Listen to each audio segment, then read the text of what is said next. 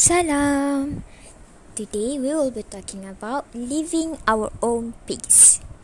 Okay, perasan tak dalam kehidupan kita ni, kita asyik selalu nak jadi lebih baik daripada orang. Nak jadi lagi cantik dari dia, nak handsome macam dia, nak jadi pandai macam dia, nak jadi kaya macam dia. Orang kahwin, kita pun nak kahwin. Orang ada anak, kita pun nak ada anak. Macam selalu terkejar-kejar tau. It's good to have someone uh, to be an example to us. Contohnya orang ni pandai, so kita nak jadi pandai macam dia.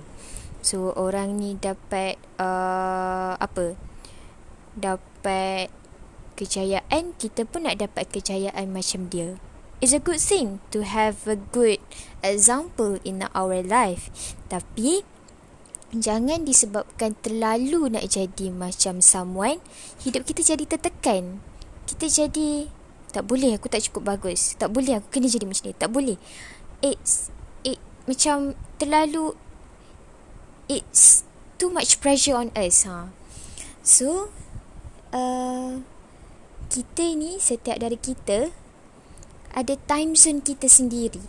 Ada orang umur 20 tengah belajar. Ada orang umur 20 dah kerja. Ada orang umur 20 dah kahwin. And ada orang umur 20 dah ada anak. So, setiap dari kita ada time zone yang berbeza.